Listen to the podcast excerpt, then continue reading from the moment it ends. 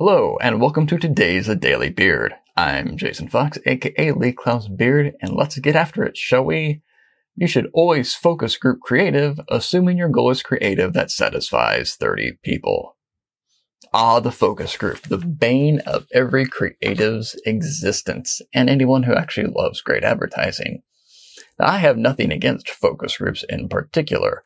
I actually have a marketing degree. I know. I'm not sure any of it's valid anymore because I got it so long ago, but I know about focus groups. I ran some focus groups when I was in college for, you know, a lovely project.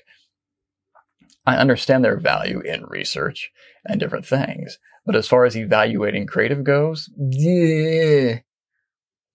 Because there's nothing like showing something. I mean, it's like having clients. You show people something and ask them their opinion. What is the natural human instinct? It's to criticize. Now there's the occasional person whose natural instinct is to find something good. That person is usually a kindergarten teacher. It's just how they are. God bless them. They make life better for a lot of people. But otherwise, they're going to kind of rip it apart.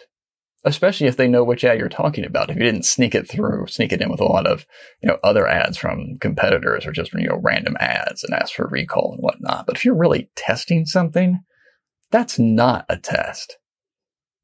That's asking for an opinion from a very small uh, set of people.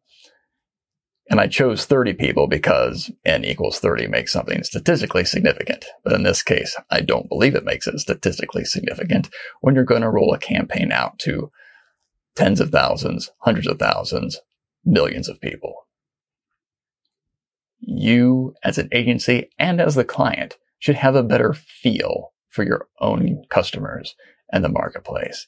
Yes, there there can be you know slight test A/B testing. I say those are still even done uh, more successfully out in the marketplace.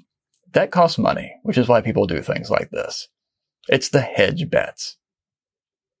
Well, you spent so much time hedging your bet that instead you, you know, you hedged out any amount of interest that people might have in the ad because it's been so watered down, beaten down, modified because of Nancy, who wouldn't shut up about how the shrimp looked too shiny.